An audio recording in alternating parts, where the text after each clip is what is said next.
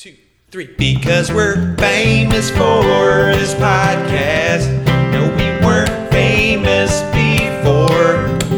Now we're famous for this podcast. It's what we're famous for. All right. Sweet. We are Yes. back in the podcast business, uh, joined by Mike Turpin. Welcome, Mike. What's up, guys? Thank you for having me on. This is exciting. Yeah. Um, what kind of name did uh, Turpin end up being, Mike?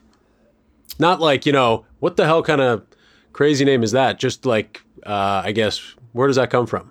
Oh, um, actually, it's my dad's last name. No, um, it's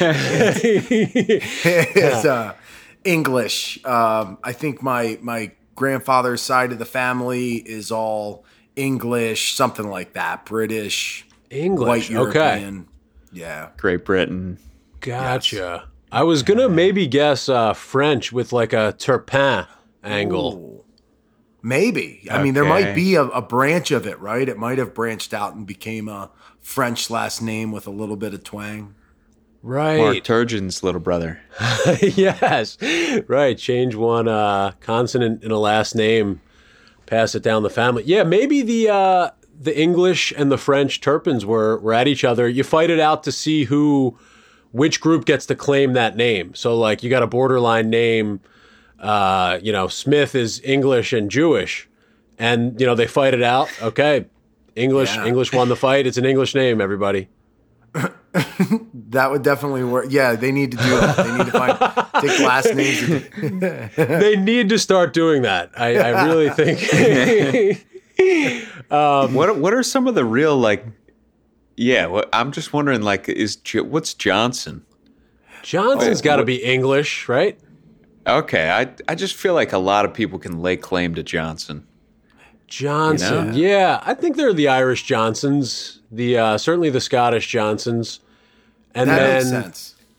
A lot of African Johnsons too. I think it's the, you know, I it's it's it would be hotly contested. I think the the war over who gets to claim Johnson. Yeah, yeah, that would a one. lot of people fighting. I think that one does go down as the biggest uh, name fight. Right, Johnson, Smith, and uh, Williams. I think fight it out to the death. Yeah, Um, yes. Well, Mike, yeah, I- kind of a jack of all trades I have you as, you know, with, you know, comedian, weightlifting, doing some fighting, psychedelic stuff, like, and actually possibly, you know, looking to make singing one of these trades.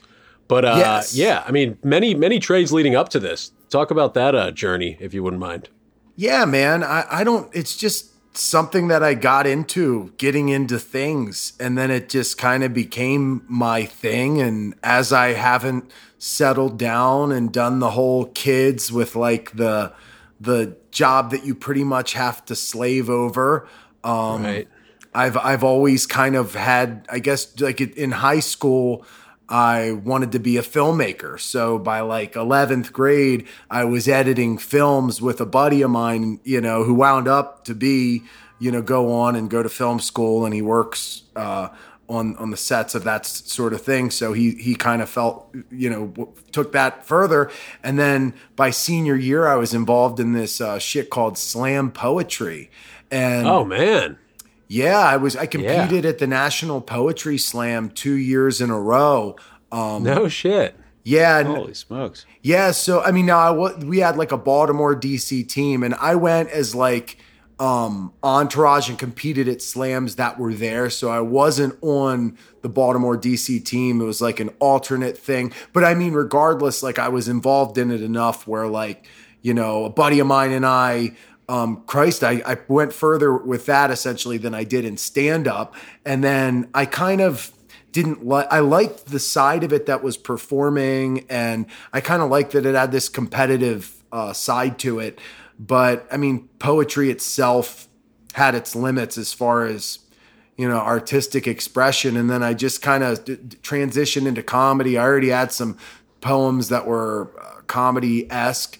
And then I got into the stand up, and uh, I, at the time, I guess I had been doing powerlifting. Well, I used to be th- similar to, to Pete losing a lot of weight. I mean, uh, in high school, I was 340 pounds and I Oh, got, yeah. I lost weight, became a trainer. I just got into the idea of like going big on things when you, when you lose like over a hundred pounds and then next thing you know, you're working in the field and I got into the lifting. I competed as a power lifter sometime between I guess before comedy, early stages of comedy, I was still competing as a power lifter. Um, and then towards the end of stand up, uh, if you remember Alan Peisnack, he did rap battles. And actually, for Oh yeah. a couple years, I was doing rap battles. I got into it through him. And Oh And shit. uh, yeah. yeah, man. And then um, I just I was running a, an MMA podcast as a comedian. So when I was in Color Me Funny, the the stand up thing I was in, we we were gonna start doing all of us have our own podcast. I was the only one that really followed through with it. Brandon Lescure had a podcast for a little while, and maybe uh, Justin and Matt tried to do one for a little bit, but but I kept going at it for probably a year and a half, two years maybe. We had Color Me Bloody, which was an MMA podcast. well, that guy was a fighter jujitsu guy, and it got me into like as part of like a skit for the thing i or for the show i grappled him and i was actually gonna spar like do like a kickboxing match with a kickboxer from his gym luckily we didn't go through with that because i I'm, i would have been way over my head i had no Oh, idea wow. what i would have been in store for yeah.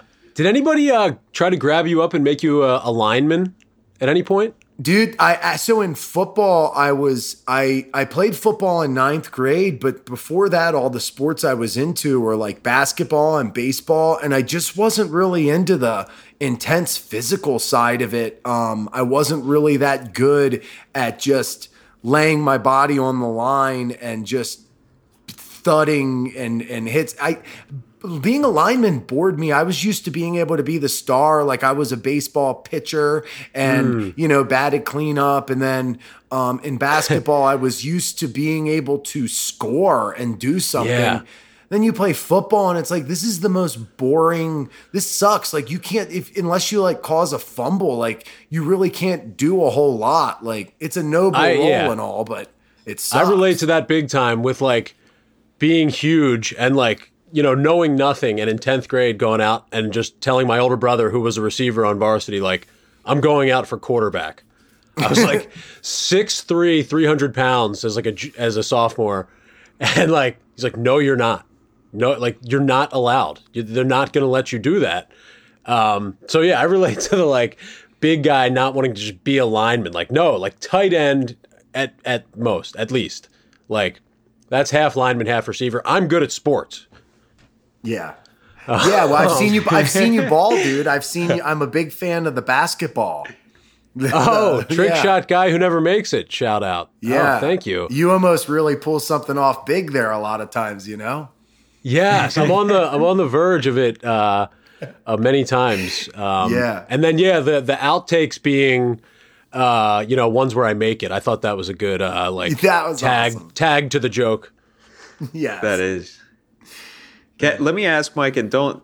I don't know if there's a right way to ask this uh, without being probably offensive to the slam poetry community, but did you ever come around, uh, like after you did the slam poetry thing, and then you moved on to your next creative endeavor or whatever, to just come around to realize how stupid that was? Yeah, dude. Uh, it's something that I didn't realize probably until maybe more recent years. The more and more I look back on the people that I idolized, I realized a lot of like the insane insecurities and egos and not even the act of slam poetry like i do really enjoy some people i don't know if you're familiar with the the rapper well the rappers saul williams and sage francis both Oh yeah, I remember um, Sage Francis. yeah, they both started off as slam poets. And I mean, there is good slam poetry. It's essentially just a performance monologue. It's it doesn't it doesn't really I mean, when you see what the stereotypical slam poem is, it's pretty awful when they when they put it in a movie but if you were to go if you were to see the end of i mean if you were to really be around some people you would be like holy shit and in new york actually there's a great scene there are venues um bowery the the Nuyorican, um it doesn't matter. I, I, I'm sure there are still some places where it's a really wild thing to experience, but but Oh, cool, okay. it is really overwhelmed by people who are essentially grabbing low hanging fruit of acclaim and everybody is pretending to like each other's stuff while not Hmm. giving a shit about each other's stuff because like the, Yes, the egos and the the need for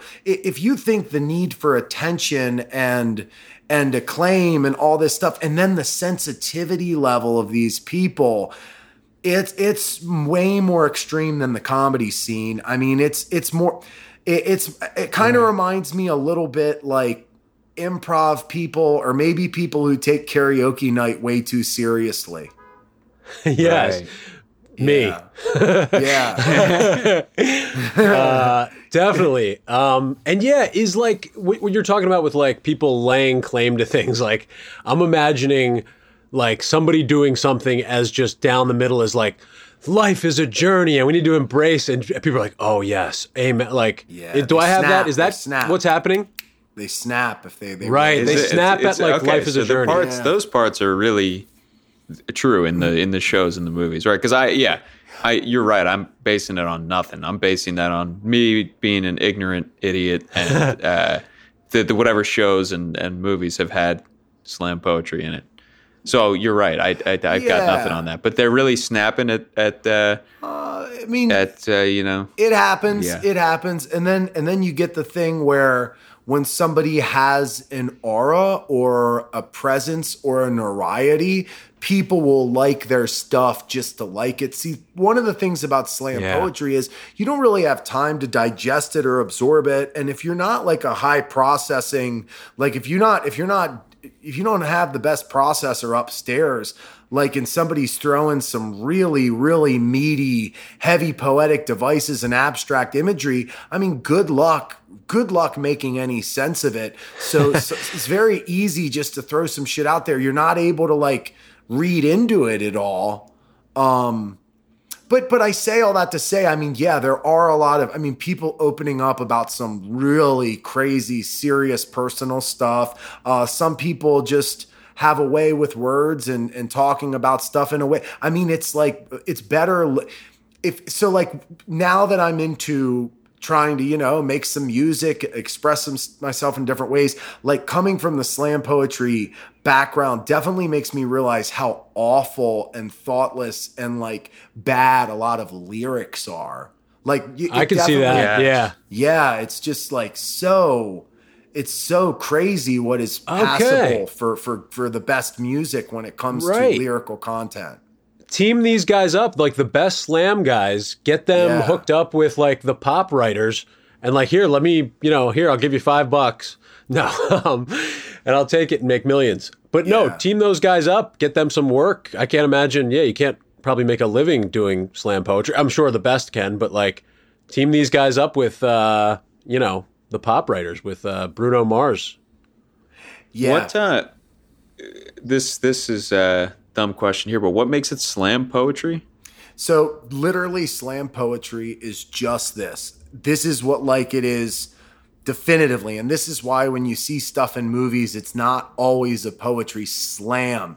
Uh, uh, uh, it might be more like a poetry reading. See, a slam, Right. po- a slam poem is a poem that is made for a, a poetry slam, and a, and a poetry slam is competitive performance poetry where you have three minutes or less, less with a 10 second grace period. So three minutes and 10 seconds to perform a poem, typically off page because it is a competition. So, I mean, it, it's probably going to be hard to get judged a 10 and do your best job if you're you know reading off of a paper but sometimes people do especially just at a local one but you you perform it and there's five judges randomly selected from the audience you cut away the highest you cut away the lowest. So you take the three middle scores, and that gives you your score for that round. Typically, they are two round slams. If you are slam certified, a slam certified venue, which where there were like 74 at the time, um, most of them in the United States. But if we, I was I was going to a PSI slam certified Poetry Slam Inc. venue, and every year they would send people to both the individual World Poetry Slam and then and send a team to the National Poetry Slam. Um, Yeah. So I went to the Austin, Texas, is where they had the the the national. I mean, and it's huge, dude. There was like a I don't know how many floor Hyatt that were like almost everybody in there was for the poetry slam. When you're walking the streets in Austin, Texas, it's like everybody you see seems like people you recognize from these slams. It's it's insane. Right. But It's like a yeah. Comic Con thing. Everybody dresses up as their favorite poet. yeah. Yeah. So, I mean, quite literally, slam poetry is the competition performance sport side of it. And it's a very specific thing. So that's where some of it gets lost in translation. I see. Okay, so it has nothing to do with like the style of poem. You could go up there and and read, uh, you know, two roads diverged in a in a yellow wood or whatever. you, you could do whatever you want. It's pretty, it's pretty uh, broad and like it's funny because each scene, like each city, kind of has their own thing. Like for some reason, Baltimore was kind of known for being storytellers, and a storyteller poem typically isn't overly heavy with like your your normal poetic devices with like obvious like metaphors and, and similes and alliteration and rhyming.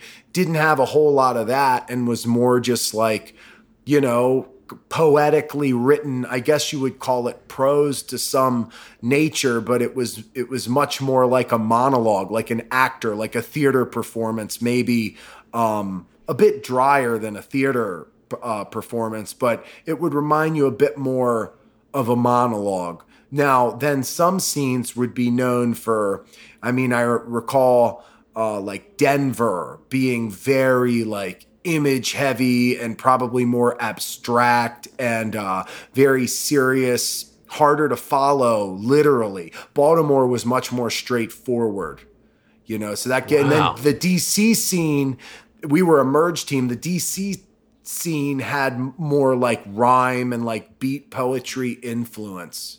Yeah. Okay. Wow. that's that's uh that's really interesting. I didn't know any of that stuff. And and you said you did uh, at some point come around to realizing it was stupid, or Yeah.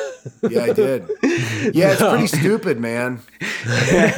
no, no, no. No, it, it honestly, it, it really is. It, the general th- consensus is that it is. But you would appreciate, like, as a comic, you would appreciate some people's, like, some people's, like, things. Like, one guy had a poem called Bloodbath, and it was all about period sex. And I mean, God, like, the puns and, like, the, the, just you would really appreciate the intelligence that went into the jokes for not being a stand-up comic. Some of these people had some Absolutely, yeah. incredibly like I remember one guy had a poem called Assholes in Love.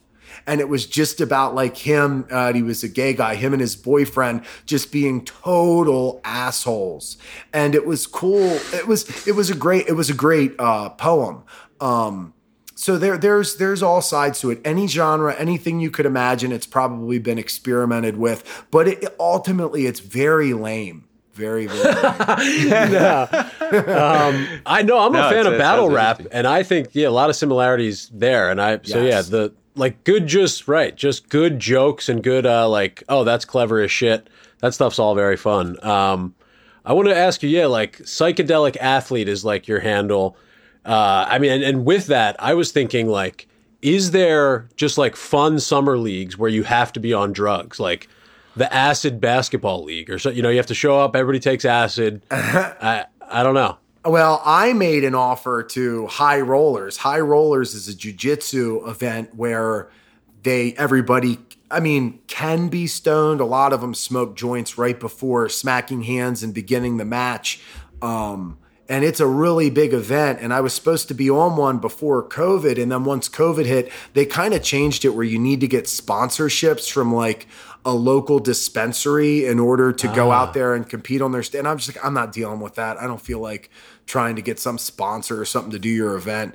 Um, Right. The new I- steroids becomes taking fake acid before the uh, match. Like, all right, Exact- everybody's on acid. I took fake acid. I'm, I'm on steroids. Yeah, I told them, I said, you know, with all the legalization and stuff of of mushrooms coming around, like the day you guys want to step it up, like a lot of us have been competing stoned way longer than you've been doing high rollers. Like this is nothing new to the jujitsu community. Like the day you want to get some people together and make them eat 10 grams of mushrooms and do some sort of Iron Man jujitsu, look no further.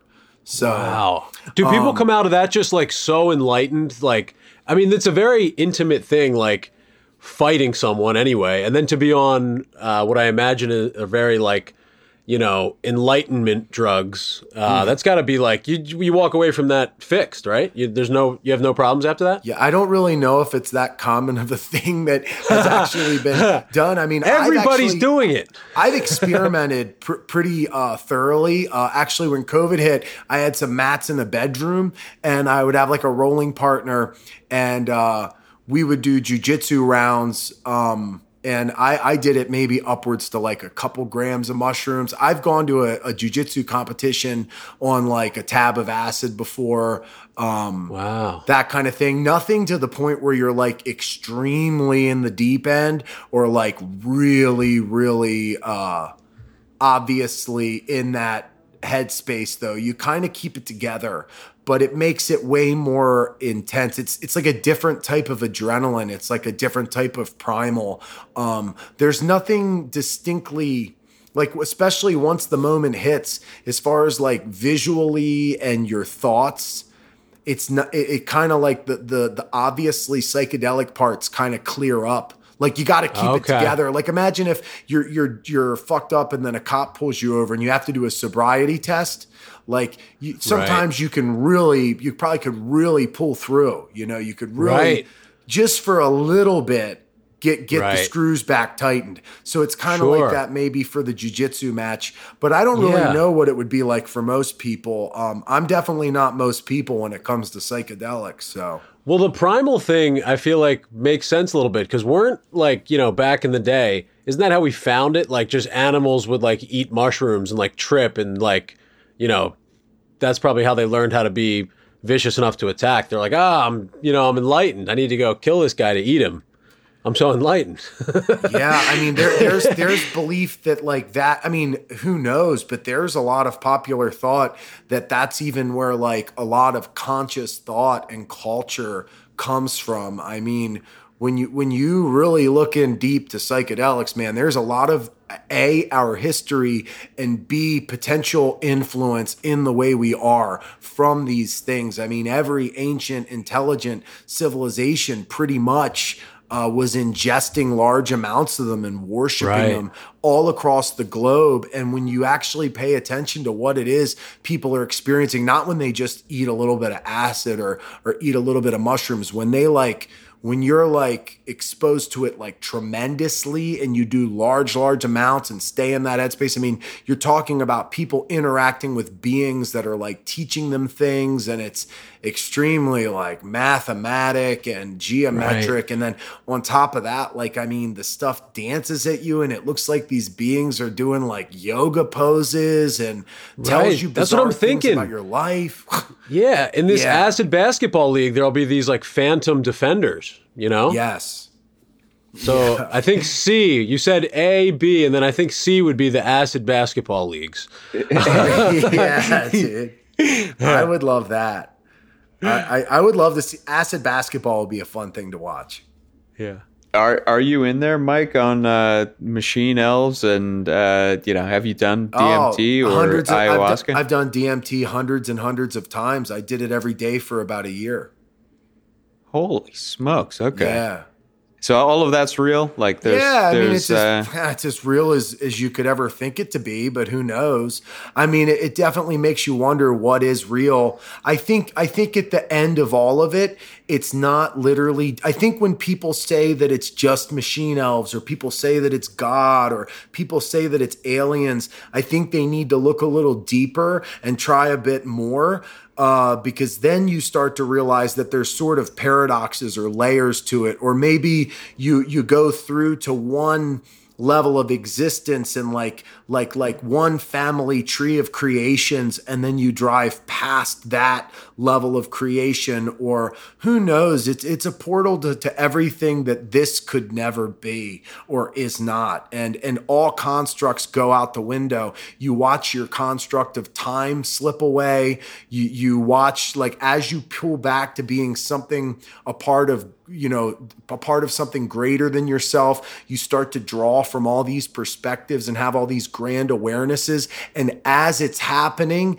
it feels realer and realer and your senses and your awarenesses seem stronger and stronger. And it's aha moment after aha moment. And whether there's a little Yeah. machine elf mm-hmm. sitting in front of you whether it's like this large being or whether you become the beginning point of it all and then draw back even from that it really if it could become quantum mechanics it can become holy shit there's millions of alternate me's that are kind of like that are kind of funneling out of this place that I just backed into. It, it can be all of it. It could be anything. It could literally be anything like that that you've ever imagined, and uh, and and probably more. So it's not Yeah. just machine elves, but it is, you know, machine elves. Yeah, that's these. That's what these guys uh, like. These street performing guys who just like yell love messages. I feel like that's just what they have to be on. Like it's just, uh, you know, epiphany after epiphany that like this is wild and we are all like that. That sounds like uh, what what a guy like Matthew Silver, like a well known just street yeller in New York. Yeah, he's got to be. He's got to be. Uh, what's the drug we're talking about? DMT. DMT. Yeah, DMT'd out his uh out the wazoo. Yeah, man. So- yeah, probably. So, Mike, what what people say is that uh, when you and you kind of alluded to it when you try when you do this DMT, uh, it feels like that place that you wind up in that you that place you go on DMT, uh, which is different for different people, but you know generally uh, feels more real than this reality and that this sort of feels like some type of dream or hallucination and that's that's more real did you do you experience that DMT yeah. makes it seem like there's uh, slam poetry happening all the time. Yeah. no, go ahead, Mike. Sorry. No, yeah, I mean it, it, it's it's an amplification to the point where it can even be uncomfortable. The level of which you're experiencing, and things like you might be looking at this damned serpent of sorts, and and it's like you're so close to it that you're like recognizing scales on it that have depth that like trump anything you've ever experienced and then you focus in on that scale and then it implodes into like this tunnel of of like eyes and shapes and then you're sitting in front of a cross-legged being and there's like you can just see every little speck of like to the micro nano whatever the fuck. It's like the largest scale and the smallest scale. It's the it's the micro and the macro. It is um, the the craziest colors. You couldn't fathom anything like it. Um, Oh, new colors, Mike. You know how Yeah. you can't invent new colors, like no matter how hard you try. Do they come with uh, DMT? I think so. They're at least brighter. Oh, that's cool. that would be are. a. I guess somebody invent the like. Somebody invent the new color drug, right? Where like, of course you can't. We can't have it because it, it's impossible. But like this drug at least lets you see it, and then you know, no matter how hard you try, you can't recreate it because it's impossible. But you get there in your mind. Yeah. Have you heard about how men and women don't see orange the same? Oh, interesting. Yeah, I man, think it- that I thought that was happening to me the other night when the Cleveland Browns helmets were a different shade of orange. I think I maybe that's yeah, maybe I became a woman yeah, yeah. It's what we're famous for. All right, continuing on here. Um, we thought we'd try a bit of a concept piece here with, uh, you know, Tup and Pete's singing school. You know, we have no idea what we're doing. You know, I took one singing lesson uh, in the Maryland State Boy Choir. I, I signed up for a voice semester in college, and I think I was like the only one to sign up, so they canceled it. So we don't know what we're doing, but uh, you know, Mike, as we discussed, is a bit of a jack of many trades and has been uh, trying his luck in singing recently. And we've gone back and forth a bit, uh, you know, trying to pinpoint areas where like I feel like Mike will stay on for like a couple phrases and then pick a new key. So I'm like, he's in there for parts, like just to set everybody up for what we're gonna maybe get after here. Um, but yeah, maybe Mike, tell us about getting into singing a little bit here. Like, what do you, what do you got? Yeah, so I mean, I was doing the MMA thing. Um, I oh, well, what wound up happening was I was dating a girl who ran a study abroad school, and she went away for um, to teach a program for six weeks, and I made a goal of it while she was gone to play guitar every day while she was gone. I hmm. was like, I always wanted to learn it, but it was just so hard for me. I did play trumpet in school, but I, I, when I tried picking up guitar when I was younger, I could just tell like this is so not my instrument. Like, I yeah, think the I'd callus phase is big, man. The like I feel like there, somebody needs to write a book like get past the calluses. You know, the calluses Yeah. will harden. You know, dot com, and you go to that website and hear testimonials about. Just get through those first what week or two. Yeah, it's uh I mean, and then on top of it, I mean, if you actually want to be good, you're Right. talking Whole new set of calluses. Yeah. Yeah, like to be good at the trumpet is it's really not that many things. Like eventually you'll be able to play triplets and 16th notes that are relatively fast. You'll know your range. Almost you can play like I, I don't know if it's a couple octaves or whatever. You'll be able to play a certain range. It's one note at a time. Yeah. I mean, you learn some dynamics and, and kind of follow a conductor typ- typically. Um, most people who play the trumpet read music, but it's simple. I mean, I'm looking at like stack notes. Like, who on earth can read and like follow and actually do this shit? Like, what? No, what, I, I- what? I can't. It's crazy. Yeah. One thing So- I uh, was interesting to me, like when you were, you know, sending me some stuff, like, hey, you know, how's this sound and stuff. Like, it was so great and hilarious that you started. I feel like with Bohemian Rhapsody, like such a complicated, unpredictable melodies. I was like jumping right in. I, I love this. Like, Yeah. I didn't. or did really you start with something it. else? I don't know any singing theory. Well, I mean, Yeah. oh no, no. Okay, so d- I don't know if you know this, but I, I mean, I, I, I have learned since then about you know probably thirty cover songs, and I play an open mic uh, most oh, nice. weekends. Yeah, I think I've And- seen some stuff online. Yeah. Yeah, I've written my own like original kind of like what you would like rock ish grungy singer song just whatever Yeah. I've, I've I've ma- made some stuff and I mean that's definitely more passable and as like a live act the the energy and stuff I mean people seem to enjoy it uh, better and better and I'd say in the last year year and a half it's become something that's actually you know, g- good enough. No, it's not really a Yeah. problem. And usually there's some people that seem to do worse or f- at least fumble more or You're in the mix. That's good.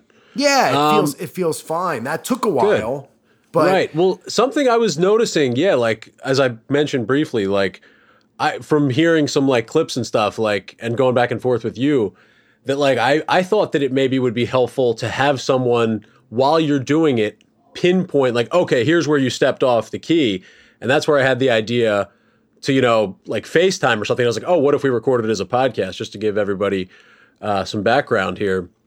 But Yes. yeah, I don't know. I thought that like so. I don't know if you want to like Yeah. s- start singing something and then be like, oh, Yeah. here's where Uh, here's yeah. Yeah, let's do okay. Or yeah, Yeah, Tup. well- do you think that's absurd? Tup, Tup and Pete singing school. I want Tup to be on board as the uh, as the founding member of this school. yeah, yeah, you're you're pulling me in as as uh, to to this school. Yeah, I, I I would love to be a part of this, uh, but maybe in a different way, just to keep an eye on the whole thing and make sure that it's still a good idea as we proceed through it. Um, There we so- go, Tup. Yeah, you're like the shot clock guy. You know, you're you're Yeah. doing the shot clock, but but for should we keep doing this, or should we go back to talk about psychedelics? Sing about psychedelics, the psychedelic musical. You know, we arrive there and we we look back on this as a big uh, moment in history. Yeah, I'll I'll, I'll keep uh, you know a running list of psychedelic type ideas that we can jump back into as soon as this goes you know too Tup. far afield. Yeah. Tup, you in, hit a, the in a couple clock. minutes we can get back to psychedelic talk and we'll just have do do like the the mom we'll just sing mama a few times and that's right, probably Mama just killed a man. Yeah. Um, okay. I, I so I'll tell you this real quick backstory about it. I mean, I picked Bohemian Rhapsody because I saw a video of Pete singing it, and I was like, I bet you if I took the audio from this and just played it over and over as like a warm up, there's a lot of range in it. It's like low and it's high. Yeah. And it's like, and I I like Pete's voice. He's a bigger guy. Maybe he's working with some of the same hardware I have on the inside, being a bigger guy and having like, even though he's, you know, he has the high pitch, he might be a little bit more of a natural baritone than the average singer, right? Yeah, So I think my like- speaking voice is on the low side. If, if yeah, I'm not, if I hear thought myself correctly. that.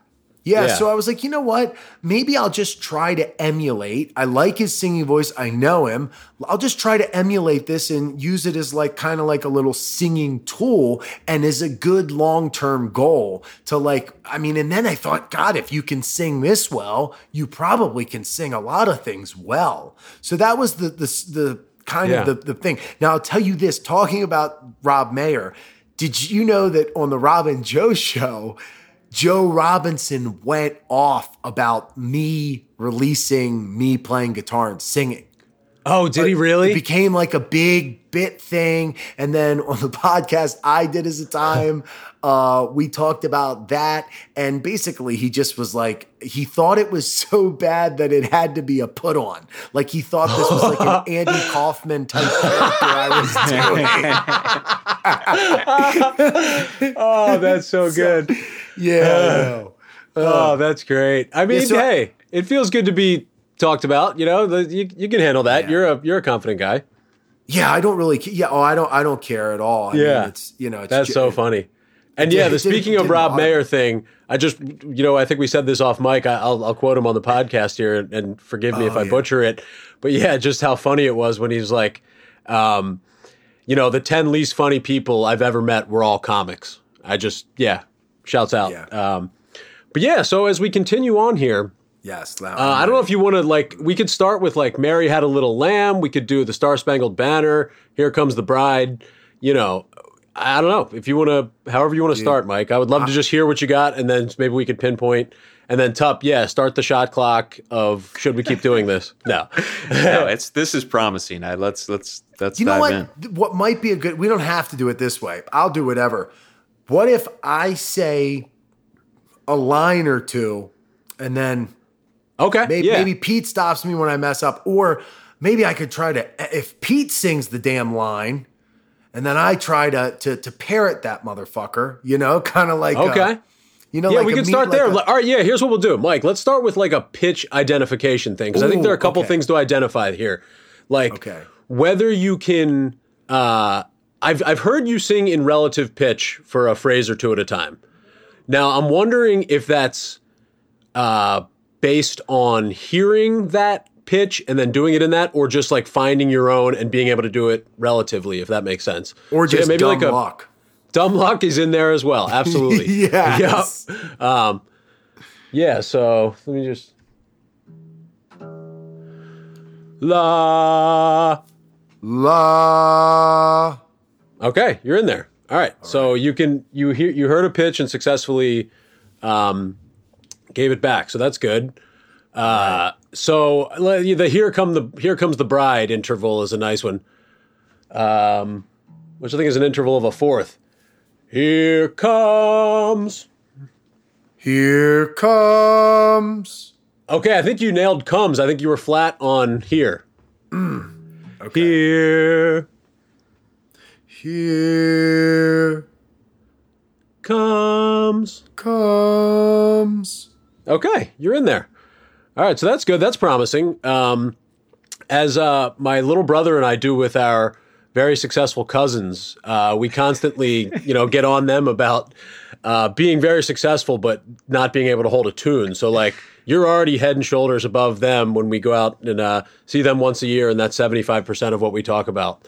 You guys still can't hold a pitch? God, I'm better so, yeah, than your no. cousins. yes. So you're you're above the cousins so Not far. success wise, though, Mike. they're, they're very successful. You want to bring me around a family gathering and show off your friends? Just let me know. All right. So the here comes the bride interval is in there. I, I feel good about that. Um, okay. Yeah. You want to try Mary had a little lamb in, in a key of your choice? Okay, I think I that that on the cell phone. I know that's three two one two three three three. Oh, okay. No You know, so I- cheating. I, get. Yeah, I'm very well prepared for this. Uh, yeah. Mary had a little lamb, little lamb, little lamb. Okay, lamb. hang on. Yeah, yep, I you you were in up there. I- You were in I there, and then the screwed second time through, the second time through, you you jumped. Yeah, jumped. yeah. You just Hmm. you jumped the uh jumped the shark. You jumped Mark Cuban. Um, no, yeah. So Do you both agree on that? What if he? Yeah, Tup, I what did you great? hear? Was No, amazing? it's exactly right. Uh, It you you like not oh, me. jumped him, up, right? No. jumped up a yeah. you jumped up like a whole step, I think, Ah, uh, fuck, or, or so. A whole step. That's two See, frets. Fuck. Okay. Mary had a Mary had a. okay had you lost it on had there. Oh, Mary Yeah, but that was just bi- that was just a little pitchy, you know. I, I don't think he he wasn't Okay, that wasn't like missing there. a note. That was just like okay, just what do you? just, what, does it even sound like an okay timbre? Do I even have like what the vocal quality? Does it seem like I'm choking it off or like it's way out of a line? Like it's out of sync? There is probably something technique wise we that we don't know how to tell you, but yeah, I feel like you're straining a little bit. Um, Okay, okay, okay. A little bit of strain, maybe like relax. And I've always yeah, gone yeah. back and forth. Voice, What's Mike, that? your speaking voice is is beautiful, and so uh, yeah, something so, something should be better about your singing voice Right. than, than how it is. And I think what it is is you might be trying too hard. Okay, let, let's. You might do have to this. just just let it just let loose a little bit. And also, yeah, I've gone back and forth about like the pronunciation, like whether like how much pronunciation. Because some people, I just feel like when they're straining, when they're singing, are pronouncing words not as well. Like Yeah. like meh, like you know, there's like an abrasiveness that you want to stay away from. I feel like so too. more enunciation and don't let like the. Meh.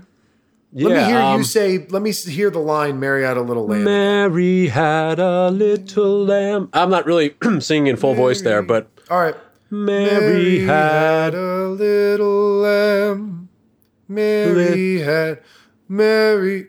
Hold on. Okay, you're, you're jumping there like, but Mary had a. Mary had a. Okay, in there, close. Yeah, um, What if I just did it more like my talking voice? That's not a good idea. What the fuck maybe try different that. about what is different? Why, why do you? I don't. We turn British, Mike. works. All right, all right, okay. We turn British when we sing. Yeah. Okay. All right. Maybe I should try that then. If this. That's it. Yeah, hit me with Okay. British Mary or British. Let me just do uh, my as talking as I can. Okay. Okay, let's hear that. Mary had a little lamb. That's the, that's in there or something. How about trying that in a higher register? Like let just put your your Let regular me start speaking voice. talking a little bit. Let me just start talking a little bit higher. Okay. Mary. That's an amazing technique. What, Mike, if you become some like big professional singer, you're like, hang on, everybody, I gotta start talking first. Start talking like you want to sing. I'm going to tell you right now, hand to God, if I I swear to you, I swear to you, I have studied singing through YouTube videos and podcasts and all that sort of bullshit as much as I have tried to learn anything and I I think I could coach somebody else how to sing, I just can't figure out how to do it myself. Oh, the that's stuff interesting. I know about techniques and the lip bubbles and the resonance and all the different parts, and then how some people find the the mixed voice and the head, and then the, the people debating over the the you know the the break. I mean, I've literally listened to it more than I study fucking jujitsu, and I'm top ranked in like a national grappling tournament association and choke black belts, but I suck at singing, and it it's it's mind boggling. oh, maybe your next crossover. Uh, you know, you got the psychedelic athlete, the singing jujitsu fighter. Do you guys, do you guys like the thing about it is when people like dance around and move and they change their posture and they're playing an instrument, it doesn't all of a sudden make them like sing bad. So like all of the things that could make you sing bad, like I feel like that's they're not the they're not the thing that's fucking me up. It's literally Right. like the way I choose to sing Right. It seems wrong. What about the national anthem? You know, that's one of the songs I feel ah, like oh, you can get you can get in there and like beat like the Carl Lewis example is like a is a big friend of the podcast already, where like I went back and checked this out. The Carl Lewis national anthem, he can sing. Like he just like became victim of like nerves and stuff. Like he can kind of sing. So like I feel like it's so dangerous to just when you enter nerves, you could be the best singer in the world. Nerves are are you know the the dagger, the kryptonite. Um, but anyway, I say that to just I don't know Nerves what are to the say Carl what. Lewis of uh, to, to any singer. Yeah. yeah, nerves are the Carl Star Lewis of Spangled singing. Banner. yeah, That's the Star Spangled Jose- Banner. I don't know. Jose, can you see? Yep, Jose. Okay, all right. What if I do what if I did like some other? I was trying to think of something else. I Oh, could pull off Canada. That was like, yeah. Um, uh, all right. Oh, say, can you see by the dawn's Okay.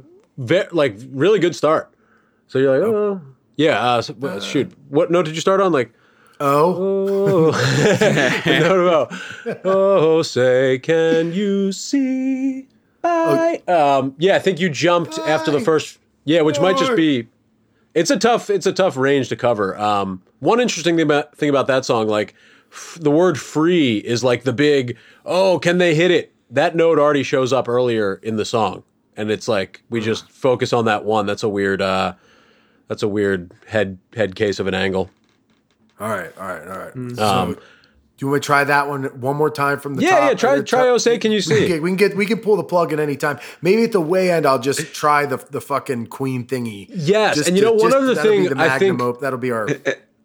I, I want to say, Mike, though, I think it was it, that was good evidence right there that you're you're not really jumping key, around keys like it seems like you are some of the time because you you actually stayed in the same key. You you were just kind of missing notes a little bit, not, but then you you didn't leave the key. What's what's So- crazy is I honestly think that I I not as a performance level, I think inside I have an abstract like strong sense of pitch. I don't think I mean I'm like I'm borderline And then so, like, you hear it. already and I have a weird thing with singing and I have like a sensibility of knowing I'm doing something wrong usually when it happens. It's not as simple as that and it's Hmm. definitely like uh, it's not like I think I have like fucking Rain Man in here and I'm out here expressing Simple Jack. It's not that extent, but there Yeah, is a little bit of that, dude. There is a little bit of that.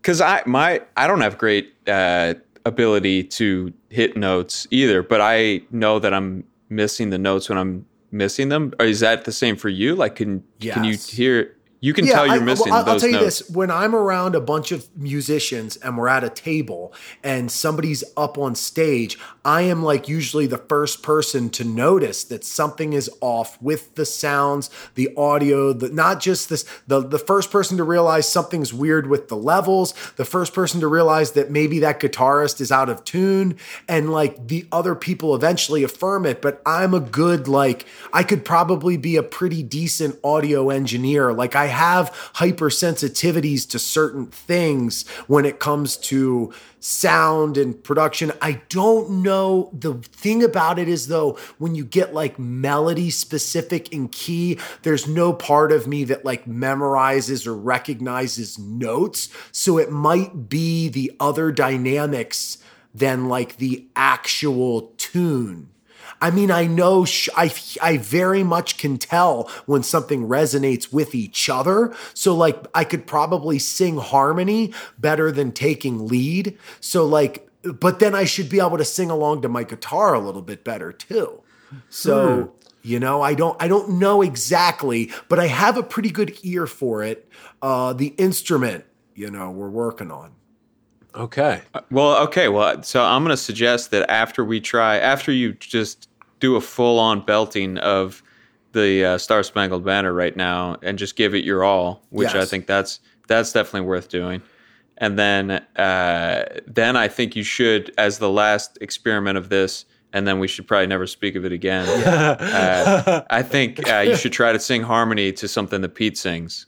Oh. okay, those are some good some good things. we Does that try. work over the phone? Cuz that like does it sync up kind of enough? I guess so. If we if we draw the notes out a little Well, here's what we could do. One of us we could go mute. So like, uh, like if I'm singing melody, I'll mute you so I'm not thrown, and then you could try to sing harmony to that. Let's say. Would that, is that what you're Well, talking it- about, Tup? I just mean like syncing. I didn't know if it literally syncs up. You don't got to mute me. Bro, I'm not going to fuck you up. Yeah, you, you'll Yeah, because what if I sounded like you and you sounded like me? That would be. Oh, crazy. that becomes the big mystery of the podcast. Did you hear when uh, I kill Pete harmony, and Mike but- harmonized? Did you hear when Pete and Mike harmonized? Like, yeah, nobody Yeah. could tell who was who. Mike harmonizes great, but he really threw Pete off, man. Something Yeah, like, God. Pete should have hit the mute button. That Pete really sucks. Um, all right, cool. Yeah, you All want to just so yeah try out, banner.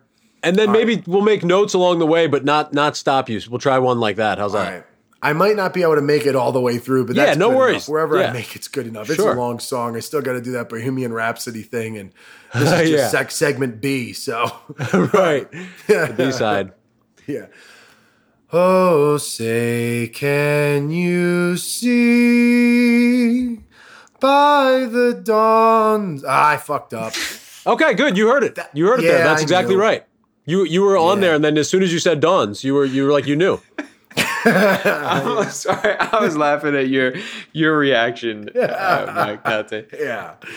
Yeah. All right. Let me just try that one more time, and then Yeah, we'll yeah. move on from the. you Star caught it exactly at the right spot. You heard Yeah, it. I know when I'm fucking up. That's really it's really hard, dude. See, at least when you see comics who suck, they don't realize they're not funny. You know, this Oh, has been a dude, really yeah, I- difficult Mike- few years for me, bro. I'm used to being. I appreciate your openness, like, and your openness to just like ask questions and stuff. Like, I admire the shit out of stuff. it. It's starting to get on my fucking nerves, but You're like, I appreciate that you appreciate it. After about a hundred mi- a hundred open mics, it starts to piss you off. my fucking wits end over here. I appreciate your positivity, but Christ, All right, here we go. Hmm. Hmm.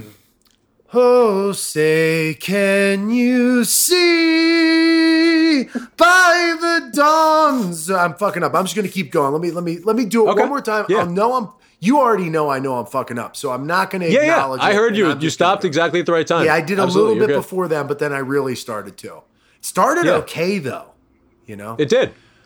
Oh, say, can you see by the dawn's early light what so proudly we hailed at the twilight's last gleaming? And the, yeah, I don't know that. Yeah, it's and the rockets red glare. That's You enough. you really found it there at last gleaming. I was getting yeah, in and out, in and out. I Yeah, went you found it- early on, and Uh-huh. then I, ju- Yeah, you- I- instead of saying it, I just recovered a little bit. That's like that's like the uh, the happy birthday song effect, Mike. Like when at a birthday party when like somebody starts the happy birthday too high, and they're like, "Happy birthday!" To, like they just Yeah. switch keys at that point because they realize they started too high. Um, yeah, so that's what. I, right, I think you you were hitting the top of your range early, and then that, that right, you're just like, "Oh, I'll pick a lower note," and then like veer off into that uh, relative key for a while. Um, yeah, but yeah, I, in moments you, you're in there. Like you you started it correctly, I think almost every time, and then you hear when you when you fuck up. So Yeah. Yeah. Yeah, I mean, I, I think it's like a could be a repetition thing, um, and yeah, just recognizing that like it doesn't come easily to you, um, and then right being I don't, but you don't want to be like hyper aware of that. You want to have like a relaxed Yeah. uh, perspective too. So yeah, I don't know, finding like a balance there maybe of like realizing it can happen, and then I don't know, trying to get back to it. I don't know. What do you think, Tup? I, I can relate, Mike. And uh, just so you know, I, I put myself on mute and I was laughing really hard when you were singing, uh, not because it was bad or anything like that. I just think that the Star Spangled Banner is a hilarious song to sing, not that perfectly. You like if you're not, I I don't know why it was just. Yes. I was just cracking up. Uh, It is a and- perfect song to have at the beginning of an event if if it goes poorly, right? it's like the perfect it goes poorly. This is going to be funny song. You're used to laughing. Everybody laughs every time they hear it done badly. Right. It's just, and again, yeah, it wasn't like it was really bad. It was just, uh, for some reason, it was just cracking me up. Uh, just somebody not doing a perfect job of that song is, is, is very That funny. is a really nice recipe. There's like an SNL element to it, you know. I was just gonna say I can really relate, Mike, to the you know it's not uh, it's not easy when you can hear that you're doing you know that you're singing something wrong and you you can't you can't seem to fix it. It's really frustrating. So the fact that you've stuck with it and continue to stick with uh, singing is like very impressive. That's not uh, that's very frustrating, I, and I know it uh, as a guy who suffers from that. Pete Pete will tell you I'm I'm. Uh, you know, I- I you're suffer- hard on yourself, yeah, But I, you know, you're you're a beast, and I have uh, all the confidence in your abilities. But, But that, I also, but, yeah, but that is that's the that's a true thing that I can relate to. Is just you know I can hear I'm I can't hit that note. Or I, I'm I, I I'm blowing it, and it's uh, so anyway. Yeah, it's killing pretty- me inside. great. it's killing me inside. Definitely, it, it does. Uh, but yeah, I would. I'm gonna probably listen back to that uh, what you just did about ten times before I go to bed tonight because it's just made me so happy. So uh, thanks for doing that. And Well, then I'll make sure I send you the audio in the morning. no, no. yeah, right, right. I'm gonna hold off just because you said that. You're never gonna night's see this audio. Yeah. You're never getting that audio. You My son of a computer crashed, guys. yeah. Yes.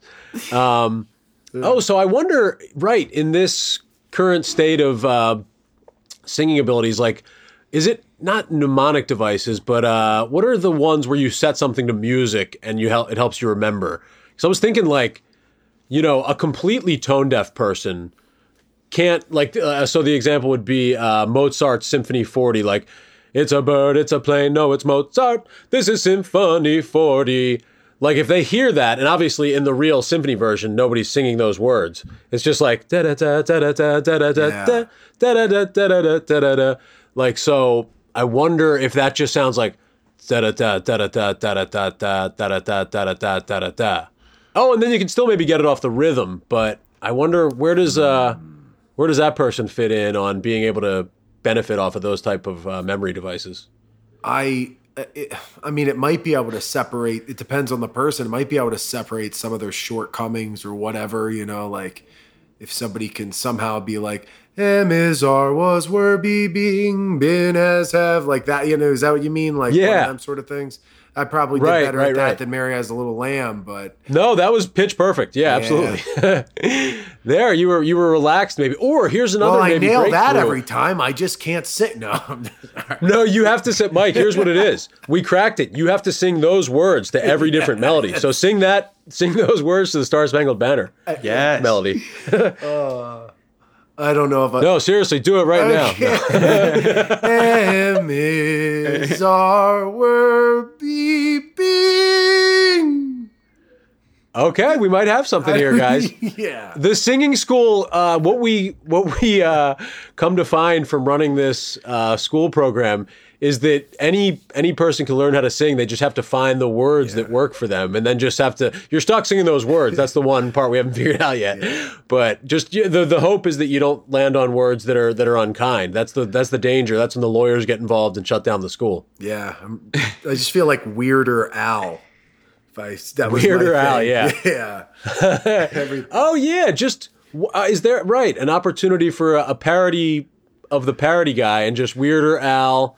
Who are the other all mnemonic guys? devices. All you can learn rock versions of your favorite, like Amish Paradise with the Star Spangled Banner words. yeah. Now, yes, Yeah. that's step two. All right. So the the psychedelic athlete, the acid or the uh, the singing jujitsu guy. Should I What try about any of that the, Bohemian um, Rhapsody, or you think the Star Spangled Banner? Yeah. was enough? What do you think? I if you want to try uh, Bohemian, we'd love to hear. It. We'd love to hear that too. And um, Yeah, and then we can finish up the music, the singing part. That, that's a that's a less than a minute. Yeah. your clip's fifty something seconds, so it's pretty. uh Let's see. All right. yeah, yeah, hit it, man. Mama just killed a man, put a gun against his head, pulled the trigger, now he's dead. Mama, life had just begun. Now I've gone and thrown it all away. Mama, ooh,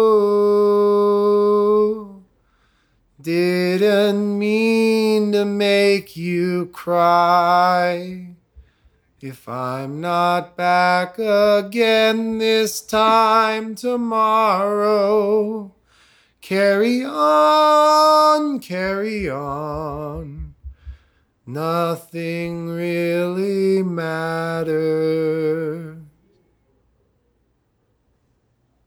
Okay, a lot, lot of good stuff in there. Like you, you find it, and then you go for a while. Um, didn't mean to make you cry. You, you found a nice groove there. I thought. Okay. And then yeah, from some of the recordings that we exchanged before, the the carry on at the end is a is a trouble spot for you. Yeah, it's a tough one. But yeah, a lot of yeah, that is tough, and I think that is also a, a case of the starting "Happy Birthday" too high. I think that's just like pushing your your range, Mm-hmm. um, and then you just like opt for like a lower note, um, or maybe it's not even. Is it even lower? You're going like I- I- you know what? carry on, carry on, From, instead from like knowing carry on, carry on. from matching uh like Keith I've done like this perfect ear thing where it plays a note and then you replicate it. I have a high range that that's pretty high but it gets very spotty with missing notes once it gets to a certain like like the when it's like the number 4 or like especially 5, I'm not hitting many of them notes. So Okay, whatever that right, means, you you yeah. can translate that into whatever music brings Yeah, you no, I think but- that's just. Yeah, I think that's just what I've uh, what I'm gonna take to the copyright store after this and call the happy birthday effect. Yeah, that's actually a really Um, good. Yeah, take it and run with it. yeah. Start a whole uh, LLC, the happy birthday effect website and all. Like, what do you actually do? We raise awareness for starting happy birthday too high. Hmm. We have like a 5K. We all grow mustaches. I had the uh, same analysis uh, that that like that.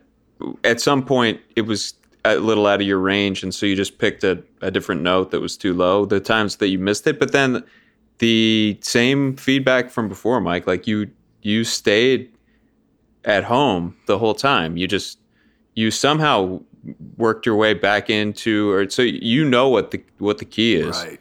and you stick with it, and you and you yeah, you didn't. At least not that I noticed. You didn't change out of the key permanently. You just there were phrases that you just uh, went with a different set of notes. Basically, Yeah. that's what I heard. Now, Yeah. the good thing for me is my favorite singers. I, I enjoy stuff like the Violent Femmes, Leonard Cohen, the Pixies, Sonic Youth. I like bad singers. Daniel Johnston, Neutral Milk Hotel. All my favorite singers were really probably bad.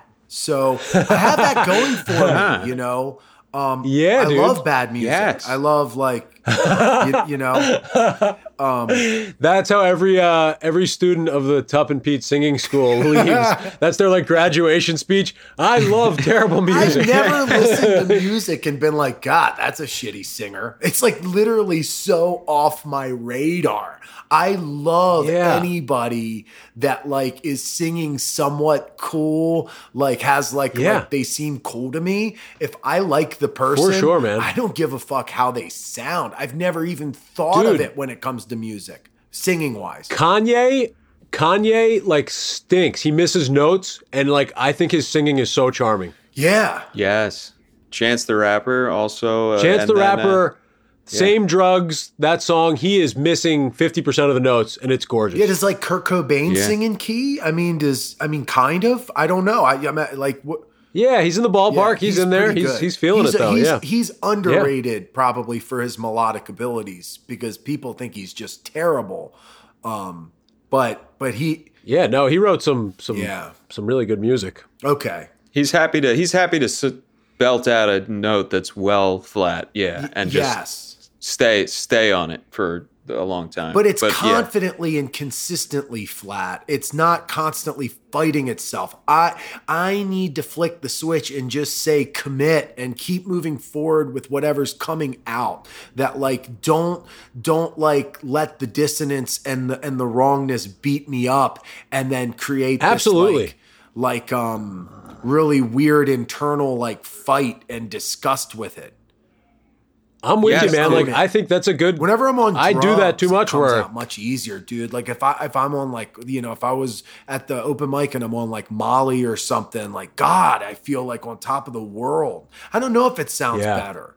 It really feels like it. I absolutely, yeah, I absolutely sweat notes too much. So I would say that would be something not to take away. Like while having an awareness, like don't sweat it to like a, a huge degree where it's like taking away from your enjoyment and like feeling of the music. Yeah, If uh, a couple drinks that makes help sense. sometimes. Like I mean, you know, or something like that. Oh, like, for sure. If it might dampen, I think I have those intense sensitivities that I'm constantly reacting to the second that it happens. Absolutely.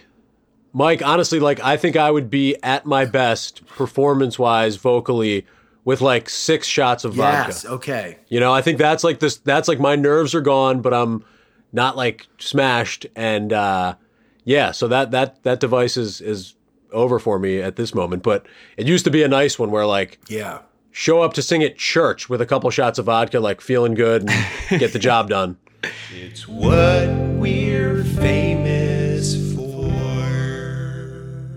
We should note we're not we we're not going to do it because uh, we we did a lot of singing, but we we should just so when people are listening, we should say that we did not do the harmonizing thing in case people are like they said they were going to do that. Oh, and, like, so clipped at least it out. we circled Yeah. back, and now they can't say we didn't know. we Right. didn't do it. This So is legally binding.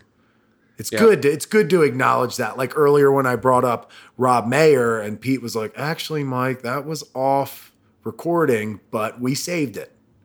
Yes, So, yes, we brought it back up, and uh, that's a great quote, and so so true. Yeah. Um, so, uh, oh, I, I was going to tell you um, something funny that when we talked about the psychedelic stuff and something you may not have known, I thought of it when you talked about pre past vices, drinking. Um, so I never drank at all or did anything until I was 27. Not Oh, that it's something that we necessarily need to talk about, but it was just yeah. like a fun little point to bring up about it that literally the psychedelics, the throwing myself to other states of consciousness was like another phase or like thing in my life. Um, That's I'm kind of on the other side of it because this is the second sober October I did, and this time I haven't really started back smoking pot or, um, you know, I mean, like drinking like a couple drinks or something. But for for like five six years of my life, I was like an all day, every day uh, smoking pot. Sometimes really a lot, and you know, just microdosing mushrooms and acid regularly and then trip it doing the DMT all the time. So Yeah. I really went pretty hard for a while, but that was like a later phase. What do you think the not drinking was? Like, just never felt the need or pressure? Because I, I was a latecomer. Like, I really didn't start till like senior week, like after high school. Um, And that was like late. And I just, yeah, I could have seen accidentally just never starting, or not accidentally. It probably would have been great. Um, But yeah, uh, yeah. What was it for you? Do you think? All right, so I describe it like this. Imagine you, you is a good example. You didn't drink till senior week. So why didn't you drink junior year of high school? Because people told you it was bad. You might get addicted. You might have known some alcoholics uh, in your life. You might have Yeah. just n- been scared of, of doing it. You had never experienced anything like it. And then imagine if that went on for another year instead of senior week. Now you're 19, now you're 20, and eventually it just becomes you. It becomes your Yeah. identity. You've been around it. You didn't succumb to the peer pressure enough times. You still have all of the solidified opinions, and, and there's just nonstop affirmation about how it's damaging. Like every adult male you know had to quit drinking, and you're like, huh, maybe, maybe this will be a problem if I start.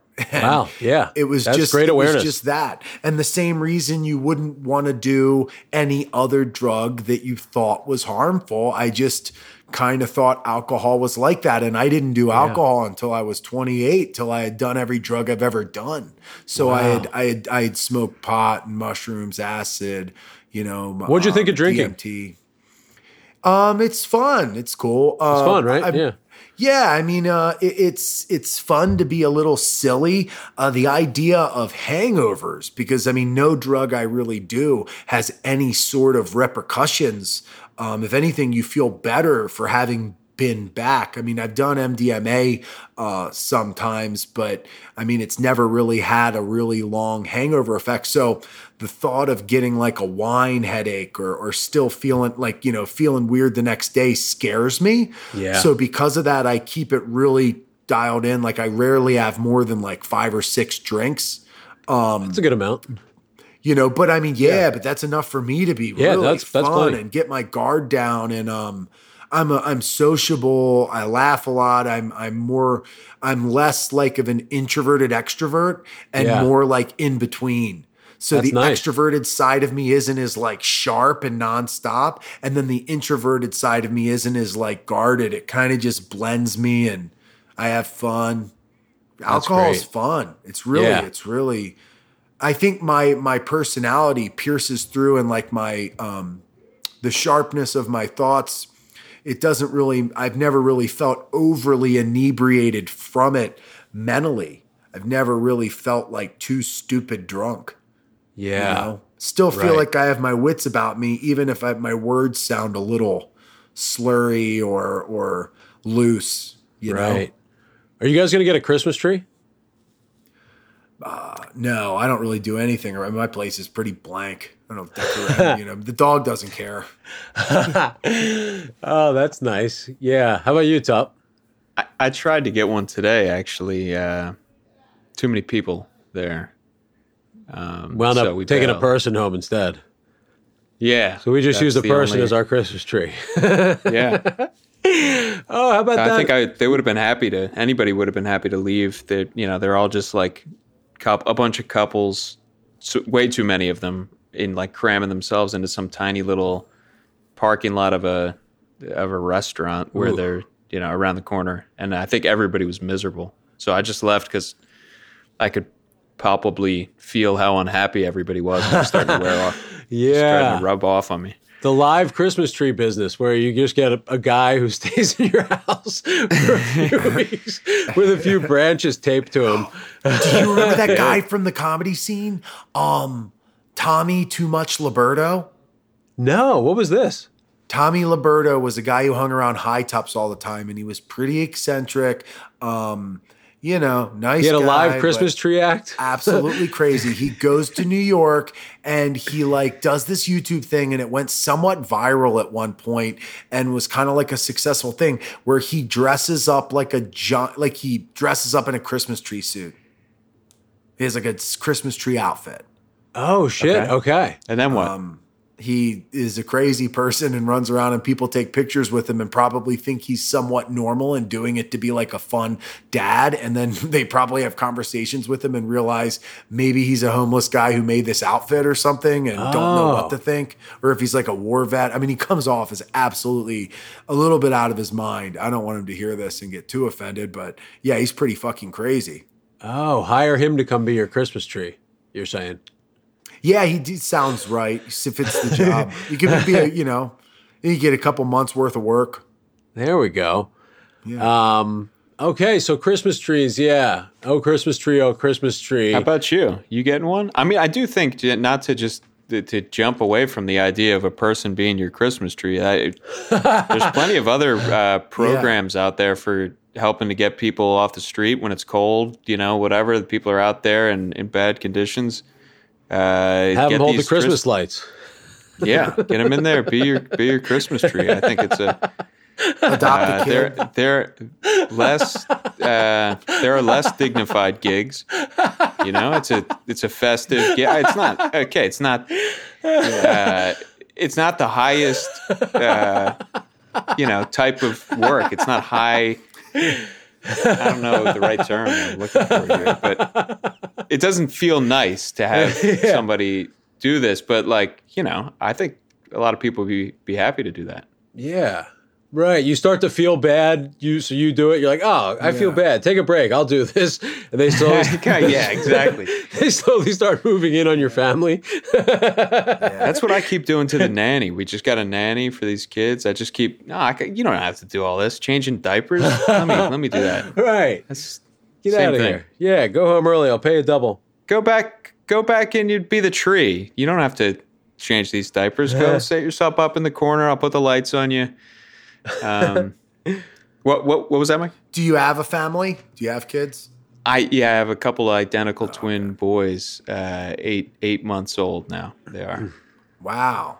So yeah, you Christmas trees probably. If not this year, starting next year, it's something you probably got to do. We I had them with me, you know, that they were there today with us to get the Christmas tree, and then I just bailed on the whole operation. So I taught them uh, giving up is is the best way to deal with any, That was any- the the smallest amount of adversity. Have your baby be the Christmas tree. a whole company. Stack stack the babies on top of each other. Right. Which of your kids gets to be the uh, Christmas tree this year? Becomes a whole pageant thing, like the Christmas tree pageant. I'm Yeah. just a Christmas tree, short and fat, and I lost the lottery this year. Oh, it my number was up. My turn to be the Christmas tree. Merry Are you Christmas. guys? Uh, are you guys getting one, Pete? Uh, we have one uh, here at the apartment, like a little uh, small job that just kind of is there all year round, but n- now you plug it in. oh, it's a oh. uh, okay, just a little uh, synthetic tree. Yeah, and then yeah, I'd, uh, I'd I would love to get uh, another one too. Maybe you could get one of those. You could get t- you could get one, a fake one, right? Is that an option or no? You do real deal. More and more, I'm coming around to fake. Yeah, get get the fake, save the real trees for uh, environmental emissions, and and you know, save a tree, leave a tree.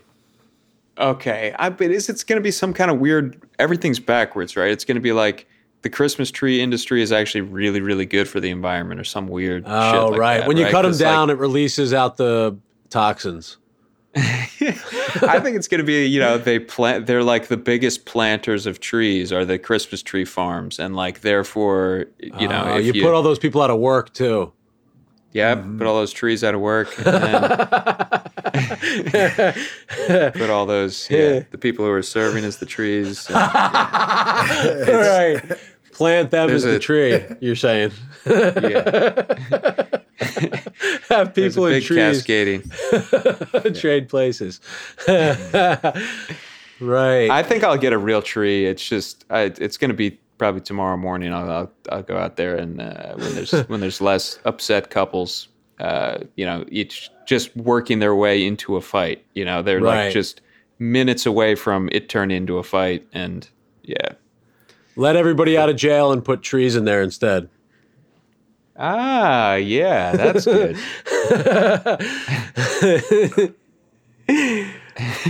Um, can you speak any other languages, Mike? No, I'm terrible at learning that type of stuff. Okay. There's no shortcut. I was good at anything that there's like a trick to it. Like right. Okay. yeah, Yeah. remembering arbitrary like dates, like memorizing stuff for history and learning a foreign language. It's like, wait, I can't get by by being smart. I actually have to like do the same amount of work as everybody else. This fucking blows. Oh yeah. Oh, that's an interesting distinction to be able to make. Like, Right. Like as a Yeah, I smart mean- person, like, oh, what can I just get by on? I never had to deal with that. It's only now that I'm being introduced to the concept. Yeah, I mean, math was always super easy. A lot of like classes that I mean were like a town. I mean, I, I certain things I did well, but that was a tough one. Like you know, English, it sucked to have to read something, um, but but writing something was or understanding the laws of language were pretty simple to me. But uh, What about writing on the psychedelics? You ever write any awesome shit? Uh, while I'm on psychedelics, Yeah. uh, no, I've done like audio recording stuff, like like I've sp- you know talked and listened back. It's all right. I mean, it, you'd have to have a pretty vested interest in it, or I don't know if it would seem that much cooler. I will tell you something that's weird with the psychedelics that it inspires you to do that's kind of bizarre is sometimes I feel like I'm being guided through something that's distinctly yogic. Like hmm. something makes me want to like twist my body a certain way and encourages me to like, you know, rotate my head a certain direction and put my arm in a certain position. And it like, is in relationship to the experience and sometimes it's very very very very obvious.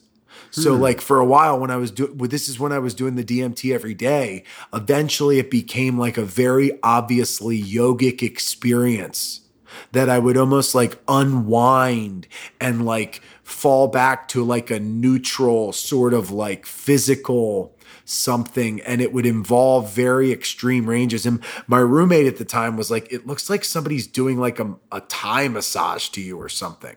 Oh wow. Really bizarre shit. Oh, So, a drug that makes you just feel like you're having a massage. Yeah. Very insane, dude. Yeah. That's a good one. Yeah, if they could Yeah. make that drug, the problem with I, I feel like some of these drugs is that yeah, oh, you might have that, but you might get the bad kind that it happens. You know, if your brain's a certain way and it hits it in that weird right angle, you know, you're not going to have the good one. You're going to have the bad version of it. Yeah. it. they call that salvia. Yeah. Salvia. Okay. Yeah, You know I feel like drug? I've yeah, I think I tried salvia one time Salvia and sucks. I felt like I was falling forward and doing machine gun laughs. Those were my two symptoms like and falling forward um, were what I could not stop doing for a good like 45 seconds then I feel like it was over. Right, and I think Tommy thought he was uh, a bug about to be zapped by a bug zapper while that was going on. Oh man That's man. uh, that's uh, Salvia sucks, bro. You really think you fucked up sometimes, you know? you Wow. really are like, oh, I fucked up. I shouldn't have done that. I'm something else. man. It's, it sucks, dude. Yeah, luckily I still thought I was me. I just thought I was falling forward and and my laughter was more machine gun like than usual. I, it is rather machine gun like. yeah. It sounded like your normal laugh to me. It's just, you were Yeah. laughing. You were laughing harder than the situation called for uh, with the bug zapper thing. right with that whole bug zapper thing you were trying to with the push on fact us. that Tommy, I mean, Tommy had turned into a fly and he was getting zapped by the bug zapper. That just wasn't that funny, you know. right, That's pretty common. I mean, not specifically the fly, but it's very, very Oh. common to think you become other types of things and exist the way they do. Uh-huh. a different guy who smokes salvia. Yeah, Just yeah. one guy over. Became- the guy All to your immediate right, you think you become him. Oh, yeah. Dude, I, I gave DMT to a buddy of mine, and uh, while he was tripping, these weird beings that he was sitting in a circle with offered him drugs, and he's like, "Dude, I am good." He's like, I don't want to know what the drugs they do on the drug. Like, literally, it was s- people sitting around a circle, these bizarre, like alien beings passing around like a, a bowl of some other drug. Wow. That's odd though that he would that he would deny the machine elves. I mean, it, Yeah. aren't they? You know, it's don't don't you get the sense that they know what's going on and that that you should probably listen to what they I have to would, say? hey, I don't. I would have done the fucking drugs. I don't know about that, but he's you know Right. shit the bed as you far think- as I'm concerned. But What, so I, I've been uh, I've been thinking for a while, Mike, that like alcohol. You you seem like you're you think alcohol is pretty good. Uh, it's you know minus the the hangovers, but I've been thinking for a while that's probably not long for this world. That's going the route of cigarettes, and alcohol is going to be out, and then so, something uh, is going to have to replace it. So all the bars are. We still need bars because we still need to get together and hang out and stand around. You have to be holding something while you're standing around for whatever reason. You just can't stand around and not be holding something. So Guns. so hear me out. so hear me out. Guns. What do you think about guns? no, I, so so I you know I've been saying oh there's going to be some kind of weed cocktails or whatever whatever uh, Gun cocktails, maybe. We're not sure yet. doesn't matter if it's it's either going to be guns, poison, or weed. Um, um different hmm. types of poison. No, so the the so what, my real question I, I'd like to hear what your reaction to that theory that I have in general, Yeah. but then. I also want to know what if it was DMT somehow? Like I, hmm. DMT is very, you have to take it a very certain way, and it, you know, let's pretend like you you didn't have to take it that very certain way, and you didn't have to get this certain amount for it to break through and all that stuff. Uh, is would it be a good thing? Would would people be able to hang out at any level? Is it is it? Uh, If you, You know, don't do what- too much, I mean, yeah, you can you can hang out if you do small amounts of it. It's just like a it's like tripping on mushrooms for eight to ten minutes, or I mean, you can do it to any degree and get lower level buzzes. You can barely feel anything. You can just get like a little bit of a touch of something, and you're just maybe thinking and perceiving slightly different. It's it's every scale like like you know you could imagine on the psychedelic spectrum it just takes it way way way way further. What i think about what you're saying is i think that they would come up with some other sort of easy relaxing experience that takes the edge off very unlike even weed. Like a lot of people find weed to be a difficult experience. Like these drugs that make you that make you introspective and self-reflective and think about your life they are not for everyone and and they are not for people who like to do alcohol and cocaine and typical like like let's take let's take an easy experience to replace my my my life and everything I hate about myself. Like like those are very much escape drugs. There's no escape to anything on the psychedelic spectrum. And I even think most people who are extremely destructive and, you know, bar, scene type people, I think pot is too serious for them. I think it's too real. So I don't think it'll be weed. I think maybe there would be synthetic or other forms of alcohol or some other f- something like alcohol that is legal that um if alcohol ever became less popular or illegal, that's what I would think. The It would be slightly you're more something- change your- guns then. Yeah, guns. Right. The the step on in here and have your perspective slightly changed bar with this uh, this little thing of D, uh, DTM DMT. Yes. That, uh, you know you f- have on the way in, and then from there it's just like a nice bunch of fountain sodas or like regular water or tea and and you know regular drinks. But this this entry of uh, this exact correct amount of DMT is uh, making everybody have just a slightly different experience. Everybody thinks the person they're looking at is the one person to the left. It's all just this one over technology. We Yeah. I, it's funny you say you, what did you say DTM or whatever? I gave uh I got my dad to do it finally, and he and then he started ranting and raving about it at his fucking work, and he goes, "Bud, I'm trying to get them to look it up, but all that's coming up is country music." DTM, yeah, He, and, and also no, well, he said C, so it's DMT, and he told them it was CMT. Oh yes, there we go. So I'm serious. I'm not making that up. And then look, so he calls me. He goes, "Hey, bud, I've been really looking into this DMT shit we did. You know, we're, we're in a unique group of people. There's people like Mike Tyson and the Joe Rogan, and he's going on about all these people who are like famous who've done DMT. He goes, it's a really unique group of people that are talking about this shit, huh? I'm like, yeah, Right. Dad. You We're, know? we're, we're in a class all our own. yeah, That's great. yeah. Did did he have a good time? Your dad? Oh, he loved it, man. He couldn't believe it. His exact reaction was, well, I, I'll, uh, the short version is, I mean, he did a lot, dude. I loaded enough for like three or four grand, holy everything, and he fucking did it all in one rip. I, he didn't leave me too much, so I did it Wow. too with him. But I didn't get too powerful of an experience, and I put extra in in case something fucked up or it didn't work. You know, because usually the problem is people don't think they did enough. They don't quite Right. get the experience you're supposed to get. You know, you're supposed to turn into a fly about to get zapped, and all you're doing is laughing and falling forward. You know, There's- Right. so That's so, great. Yeah. yeah, s- I mean, he did, most people half step, um, and my dad did not half step. And next thing you know, he was looking at some alien thing, and there was these giant walls of psychedelic imagery on each side of it, and it kept making him try to read some language that he couldn't read, and then it wiped away the language, and it was like, "Look, dummy, you can read this," and it gave him a list of things that were like, the first one was be a better um, you know, husband and more understanding to your wife. And then like number three or something was like stain the deck. Like you, and then it like scolded him. It's like, you said you were going to stain the deck four weekends in a row and you keep lying to push it off. Like, why haven't you stained the deck?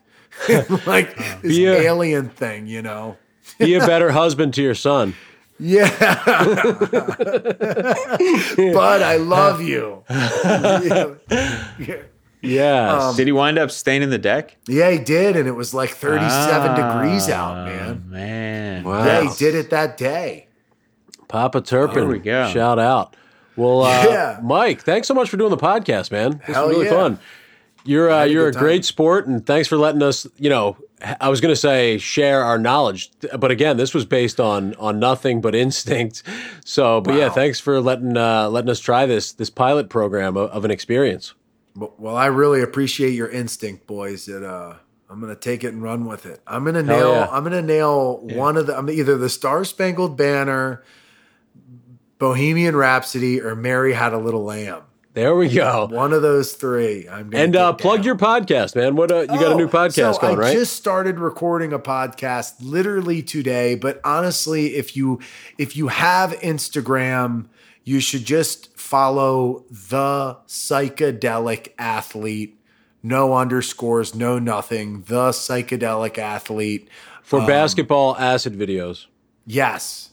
And I, I post, I mean, I, I post a, a variety of things like, you know, I, some stuff's like strength and conditioning sort of related, psychedelic related, a lot of jujitsu stuff, and uh, stuff for the podcast that is going to kind of fall under the same spectrum. You know, I definitely come off a bit like a quirkier, less uh jock like less normie Joe Rogan as far as like I'm into a lot of that kind of stuff. So if you're into that kind of stuff, you probably would enjoy some of the stuff I put out. Hell yeah. Awesome, Mike. Awesome. Thank you. Yeah, thank you, Mike, so much. yeah. A lot of fun. It's a good time. It's what we're famous